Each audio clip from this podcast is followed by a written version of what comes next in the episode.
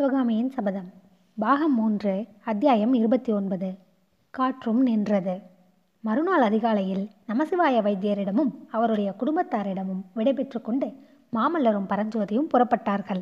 பாண்டிய சைனியத்தை முறியடித்து சின்னாபின்னமாக்கி துரத்தி அடித்த வீரப்பள்ளிவ சைனியம் கொள்ளிட நதியை கடந்து அக்கறையில் ஆயத்தமாய் இருந்தது. அதிர்ஷ்டவசமாக நதியில் தண்ணீர் குறைவாய் குறைவாய் இருந்தபடியால் நதியை கடப்பது எளிதாய் இருந்தது. மாமல்லரும் பரஞ்சோதியும் கொள்ளிடத்தை கடந்ததும் குதிரைப்படையை மட்டும் தங்களை தொடர்ந்து வரும்படியும் காலாட்படையை பின்னால் சாவகாசமாக வரும்படியும் கட்டளையிட்டுவிட்டு மேலே சென்றார்கள். சூரியன் அஸ்தமிக்கும் சமயத்தில் தென்பெண்ணை கரையை அடைந்தார்கள். அன்றைய தினம் வழிப்பிரயாணத்தின் போது மாமல்லர் அவ்வளவு குதூகலமாய் இல்லை. அவர் உள்ளம் கவலை கொண்ட சிந்தனையில் ஆழ்ந்திருந்ததை அவரது முகக்குறி காட்டியது. கவலைக்கும் சிந்தனைக்கும் தக்க காரணம் இருந்தது. முதல் நாள் மாலை மாமல்லர் திருநாவுக்கரசரை தரிசிக்க சென்றபோது அந்த பெருந்தகையார் எல்லையற்ற அன்புடன் மாமல்லருக்கு ஆசி கூறினார். பாண்டியனை புறங்கண்டது பற்றி வாழ்த்தினார். வாதாபி சக்கரவர்த்தி சண்டையை நிறுத்தி சமாதானத்தை கோரியது பற்றியும் தமது மகிழ்ச்சியை தெரிவித்தார். மாமல்லரின் வேண்டுகோளின்படி காஞ்சிக்கு கூடிய சீக்கிரத்தில் திரும்பி வருவதாகவும் வாக்களித்தார். அப்போது காஞ்சி மடத்தில் கடைசியாக மாமல்லரை பார்த்த சம்பவம் நாவுக்கரசருக்கு நினைவு வந்தது. பல்லவகுமாரா ஆயனர் சுகமாயிருக்கிறாரா? அவருடைய மகள் சிவகாமி சௌக்கியமா? அன்றைக்கு மடத்தில் முன்னம் அவனுடைய நாமம் கேட்டாள் என்ற பாடலுக்கு அந்த பெண் அபிநயம் பிடித்த காட்சி அப்படியே என் மனக்கண் முன்னால் நிற்கிறது. முடிவில் உணர்ச்சி மிகுதியால் மூர்ச்சித்தல்லவா விழுந்து விட்டாள் தந்தையும் மகளும் சௌக்கியமாய் இருக்கிறார்களா? இவ்விதம் சுவாமிகள் கேட்டுக்கொண்டிருந்த போது மாமல்லருக்கும் ஏதேதோ பழைய ஞாபகங்கள் வந்தன. சிறிது தயக்கத்துடன் காஞ்சி முற்றுகைக்கு முன்னால் அவர்களை நான் பார்த்ததுதான். வராக நதிக்கரையில் மண்டபப்பட்டு கிராமத்தில் இருக்கிறார்கள். போகும்போது அவர்களை பார்க்க எண்ணியிருக்கிறேன் என்றார். அதை கேட்ட நாவக்கரசர் அப்படியா? மண்டபப்பட்டு வெகு அழகான கிராமம். அவர்களை பார்த்தால் நான் ரொம்பவும் விசாரித்ததாக சொல்ல வேண்டும்.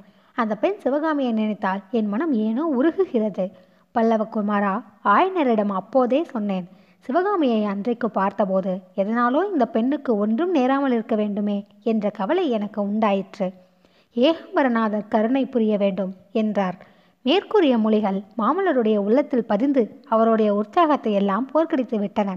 சிவகாமிக்கு ஒன்றும் நேராமல் இருக்க வேண்டுமே என்பதை ஒரு மந்திரம் போல் அவருடைய மனம் ஜபித்து கொண்டிருந்தது. அந்த நிமிஷமே சிவகாமியை பார்க்க வேண்டும் என்ற அபரிமிதமான ஆசை அவருடைய இருதயத்தின் அந்தரங்கத்திலிருந்து பொங்கி எழுந்து அவருடைய உடம்பின் ஒவ்வொரு அணுத்துவாரமும் வழியாகவும் வெளியே வியாபித்தது. அவருடன் கிளம்பிய குதிரைப்படை வெகு தூரம் பின்தங்கும்படியாக தம் குதிரையை அவர் எவ்வளவோ வேகமாக செலுத்து கொண்டு போன போதிலும் அந்த வேகங்கூட அவருக்கு போதவில்லை. பிரபு குதிரையை கொன்று விடுவதாக உத்தேசமா என்று பல தடவை பழஞ்சோறு எச்சரிக்கை செய்து அவரை நிறுத்த வேண்டியதாய் இருந்தது. இரண்டு நாள் முன்னதாகவே மண்டபப்பட்டுக்கு அவர் அனுப்பியிருந்த கண்ணபிரான் எதிரே வந்து ஏன் செய்தி சொல்லக்கூடாது என்று அடிக்கடி எண்ணமிட்டார்.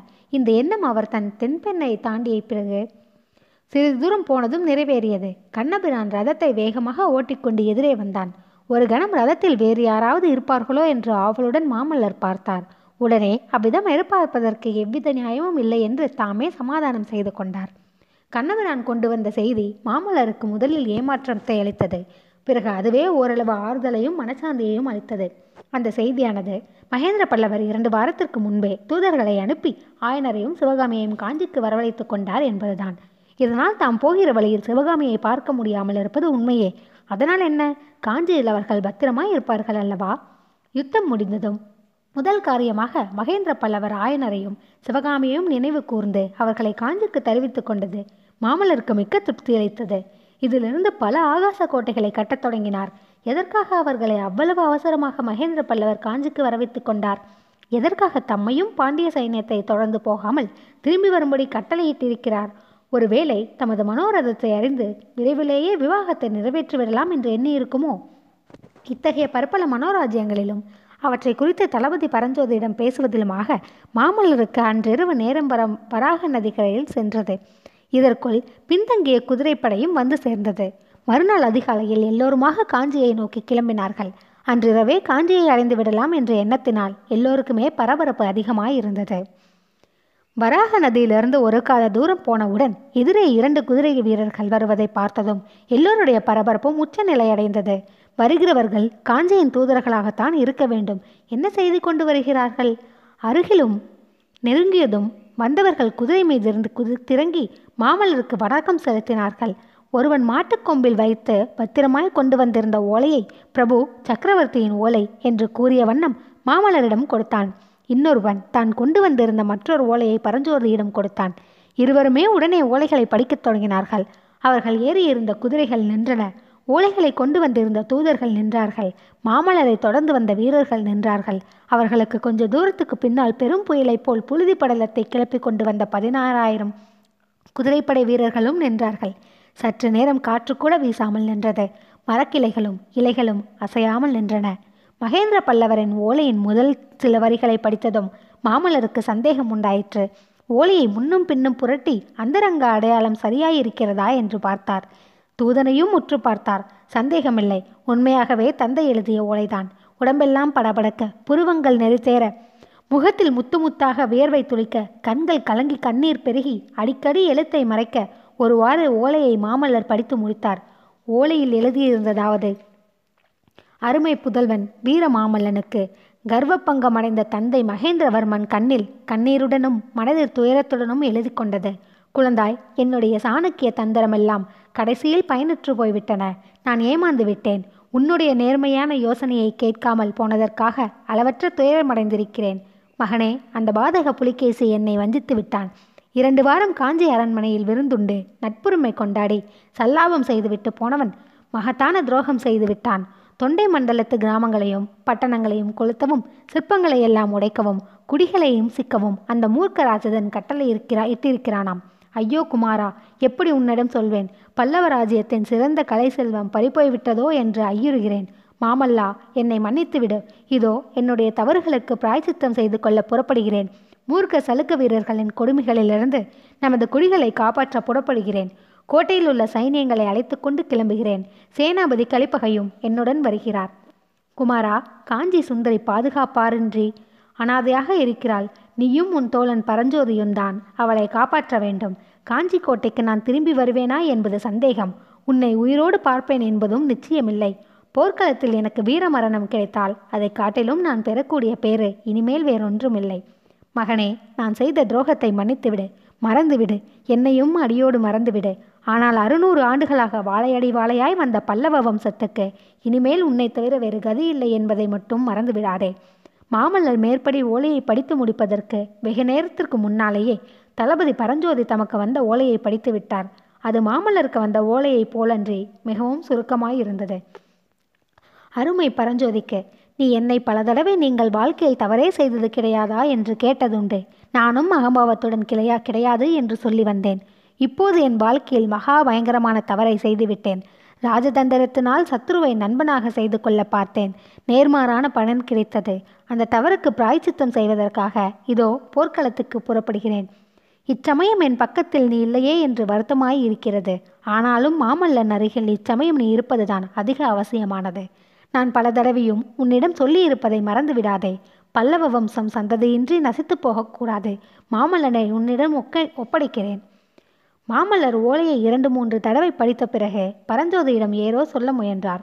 ஆனால் வார்த்தைகள் வரவில்லை. எனவே ஓலையை சிநேகிதரின் கையில் கொடுத்தார். பரஞ்சோதி அதை விரைவிலேயே படித்து முடித்துவிட்டு ஐயா நான் குதிரைப்படையுடன் முன்னதாக போகிறேன். தாங்கள் இங்கேயே தங்கி பின்னால் வரும் காலாட்படையை அழைத்து கொண்டு வந்து சேருங்கள் என்றார். நல்ல காரியம் தளபதி. என் உடம்பு இங்கே இருக்கிறதே தவிர என் உயிர் ஏற்கனவே என் தந்தை கருகில் போய்விட்டது. இனிமேல் வழியில் தங்குவது என்பது கிடையாது. காலாட்படை வருகிறபடி வரட்டும். குதிரைப்படையுடன் நாம் முன்னதாக போக வேண்டியதுதான் என்றார் மாமல்லர்.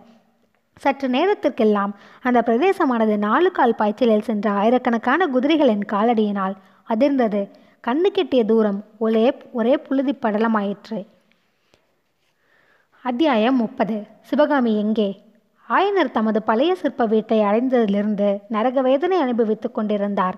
மலையிலிருந்து விழுந்ததினால் முறிந்து போயிருந்த அவருடைய வலது கால் சொல்ல முடியாத வலியையும் வேதனையையும் அவருக்கு தந்து கொண்டிருந்தது. சிவகாமியை இழந்ததினால் அவருடைய உள்ளம் அளவில்லாத துன்பத்தை அனுபவித்துக் கொண்டிருந்தது. மண்டபப்பட்டிலிருந்து ஆயனரும் சிவகாமியும் சக்கரவர்த்தி அனுப்பிய பல்லக்கில் அவசரமாக கிளம்பிய போது ஆயனரின் சகோதரியை பின்னால் சாவகாசமாக வண்டியில் வந்து சேரும்படி சொல்லியிருந்தார்கள். அதன்படியே அந்த அம்மாள் முக்கியமான வீட்டுப் பொருள்களுடன் ரதியையும் சுகரையும் வண்டியில் ஏற்றிக்கொண்டு பழைய அரண்ய வீட்டுக்கு வந்து சேர்ந்திருந்தார்கள். அந்த அம்மாள் அவ்விதம் முன்னாடியே வந்து சேர்ந்திருந்தபடியாலேயே ஆயனர் இன்னும் உயிரோடு இருப்பது சாத்தியமாயிற்று. அவருக்கு வேண்டிய சிகிச்சைகளையும் சுசுருக்ஷைகளையும் அந்த அம்மாள் மிக்க பக்தி சிரத்தையோடு செய்து அவரை உயிர்ப்பிழைக்க பண்ணியிருந்தாள். ஆனாலும் அவள் அடிக்கடி கேட்டு வந்த ஒரு கேள்வியானது புன்னிலை கோலெடுத்து குத்துவது போல் அவருடைய இருதயத்தை நோக செய்து கொண்டிருந்தது. அந்த கேள்வி சிவகாமி எங்கே என்பதுதான். சோகக்கடலில் ஆழ்த்தும் மேற்படி கேள்வியை நிறுத்துவதற்காக ஆயனர் ஏதேதோ மறுமொழி சொல்லி பார்த்தார். அவையொன்றும் சிவகாமியின் அத்தைக்கு பிடிபடவே இல்லை. எனவே அவள் கேள்வி கேட்பதை நிறுத்தவில்லை. இது போதாதென்று ரதியும் சுகுரும் அடிக்கடி ஆயனரிடம் வந்து முகத்தை தூக்கி கொண்டு நின்று சப்தமற்ற குரலில் தங்களுடைய மௌன கேள்வியை அடிக்கடி கேட்டுக்கொண்டிருந்தார்கள் ஆயனர் கடுமையான குரலில் அதட்டி அவர்களை அப்பால் போகும்படி செய்வார். சுகபிரம்ம ரிஷி இப்போதெல்லாம் அதிகமாக தம் குரலை வெளியில் காட்டுவதில்லை. சில சமயம் திடீரென்று நினைத்து கொண்டு பலமான கூக்குரல் போடுவார். அப்போது அவருடைய துணை சிவகாமி எங்கே? என்று கேட்பது போலவே இருக்கும். அரண்ய வீட்டு சுற்றுப்பக்கமெல்லாம் ஏதோ பெரிய அல்லோகலம் நடந்து கொண்டிருந்ததாக தோன்றியது. திடீர் திடீரென்று காட்டுக்குள்ளும் அப்பாலும் சமீபத்திலும் தூரத்திலும் பலர் கூச்சலிட்டு கொண்டு ஓடும் சப்தம் கேட்கும். போர் முழக்கங்கள் கேட்கும். அழுகையும் புலம்பலும் சில சமயம் கேட்கும். இரவு நேரங்களில் சுற்றுமுற்றும் பார்த்தால் திரள் திரளாக புகையும் நெருப்பு ஜுவாலையும் எழுவது தெரியும். அந்த வானத்தில் வசித்த பட்சிகளிடையே என்றும் காணாத மௌனம் சில சமயம் நிலவியது. திடீரென்று பல்லாயிரம் பட்சிகள் ஏக காலத்தில் கூச்சலிடும் சப்தம் கேட்டது. ஒரு நாள் அந்த அரண்யத்துக்கு வெகு சமீபத்தில் எங்கேயோ ஒரு பெருஞ்சண்டை நடக்கிறது என்பதற்கு அறிகுறிகள் தெரிந்தன. போர் முரசங்களின் பேரொலியும் போர் வீரர்களின் ஜெயகோஷமும் குதிரைகளும் மனிதர்களும் நடமாடும் சத்தமும் ஆயுதங்கள் மோதும் ஓசையும் இடைவிடுவால் இடைவிடாமல் கேட்டுக்கொண்டிருந்தன. சாயங்காலம் திடீரென்று ஐந்தாறு வீரர்கள் மேலெல்லாம் இரத்த காயங்களுடன் தண்ணீர் தண்ணீர் என்று கூவிக்கொண்டு ஆயனர் வீட்டுக்குள் நுழைந்தார்கள். அவர்கள் பல்லவ வீரர்கள் தான் என்று தெரிந்து கொண்டதும் ஆயனர் தாம் படித்திருந்த இடத்திலிருந்தே அவர்களை வரவேற்று தம் அருகில் உட்கார சொல்லி சகோதரியை கொண்டு அவர்களுக்கு தண்ணீரும் கொடுக்க செய்தார். பிறகு அவர்கள் எங்கே எப்படி காயமடைந்தனர் என்பது பற்றி விசாரித்தார். இதென்ன? உங்களுக்கு ஒன்றுமே தெரியாதா? என்று அவ்வீரர்கள் வியப்புடன் கேட்டனர். ஆயனர் அவர்களுக்கு தமது முறிந்த காலை சுட்டிக்காட்டினார். வந்த வீரர்கள் அந்த காளையும் சுற்றும் முற்றும் உடைந்து கிடந்த சிலைகளையும் பார்த்துவிட்டு ஐயோ சலுக்க ராட்சதர்கள் இந்த வீட்டுக்குள்ளும் புகுந்து இப்படியெல்லாம் அக்கிரமங்கள் செய்து விட்டார்களா? என்று வருத்தப்பட்டார்கள். பிறகு அந்த வீரர்களில் ஒருவன் புலிகேசி காஞ்சியை விட்டு போனதிலிருந்து அன்று மணிமங்கலத்துக்கு அருகில் நடந்த பயங்கரமான சண்டை வரையில் எல்லாம் விவரமாக சொன்னான். அவன் கூறியதின் சாராசம் சாராம்சமாவது புலிகேசி கோட்டையிலிருந்து வெளியேறியதும் தன்னுடைய சைன்யத்தை சிறு சிறு படைகளாக பிரித்து பல்லவ நாட்டு கிராமங்களையும் கொளுத்தவும் ஜனங்களையும் சிக்கவும் சிற்பங்களை நாசமாக்கவும் சிற்பிகளை அங்ககீனம் செய்யவும் கட்டளையிட்டு அனுப்பினார். இதை அறிந்த சக்கரவர்த்தி கோட்டைக்குள்ளிருந்து சொர்ப படைகளுடன் வெளிக்கிளம்பினார். அன்று காலையில் மணிமங்கலம் என்னும் கிராமத்துக்கு அருகில் புலிகேசியின் படை வீரரும் பல்லவ வீரர்களும் கை கலந்தார்கள் புலிகேசியின் வீரர்கள் எண்ணிக்கையிலும் ஆயுத பலத்திலும் அதிகம் என ஆன போதிலும் மகேந்திர சக்கரவர்த்தியே நேரில் தலைமை வகித்தபடியால் காஞ்சி வீரர்கள் பிரமாதமான வீரப்போர் நடத்தினார்கள். எதிர்ப்பக்கத்தில் வாதாபி சக்கரவர்த்தி புலிகேசியே தலைமை வகித்து நடத்தினார். இரு சக்கரவர்த்திகளும் போர்க்களத்தின் மத்தியில் நேருக்கு நேர் சந்தித்து வீரவாதம் செய்த பிறகு ஒருவரை ஒருவர் தாக்கிக் கொண்டார்கள். பல்லவ சைன்யம் ஏறக்குறைய தோல்வி அடைந்திருந்த நிலைமையில் சற்று தூரத்தில் பெரிய குதிரைப்படை ஒன்று வரும் சத்தம் கேட்டது. ரிஷபக்குடியை பார்த்ததும் இதோ மாமல்லர் வந்துவிட்டார் என்ற கோஷம் கிளம்பியது. சற்று நேரத்திற்கெல்லாம் மாமல்லரின் குதிரை வீரர்கள் சலுத்திரப்படை இடியைப் போல் விழுந்து தாக்கினார்கள். சலுக்கு வீரர்கள் ஓட ஆரம்பித்தார்கள். அரக்கன் புலிகேசியும் ஓடிப்போனான். ஆனால் போகும்போது தன் கையில் இருந்த சிறிய கத்தி ஒன்றை மகேந்திரர் மீது குறிபார்த்து எறிந்து விட்டார் மகேந்திரர் பிரக்னை இழந்து தரையில் விழுந்தார்.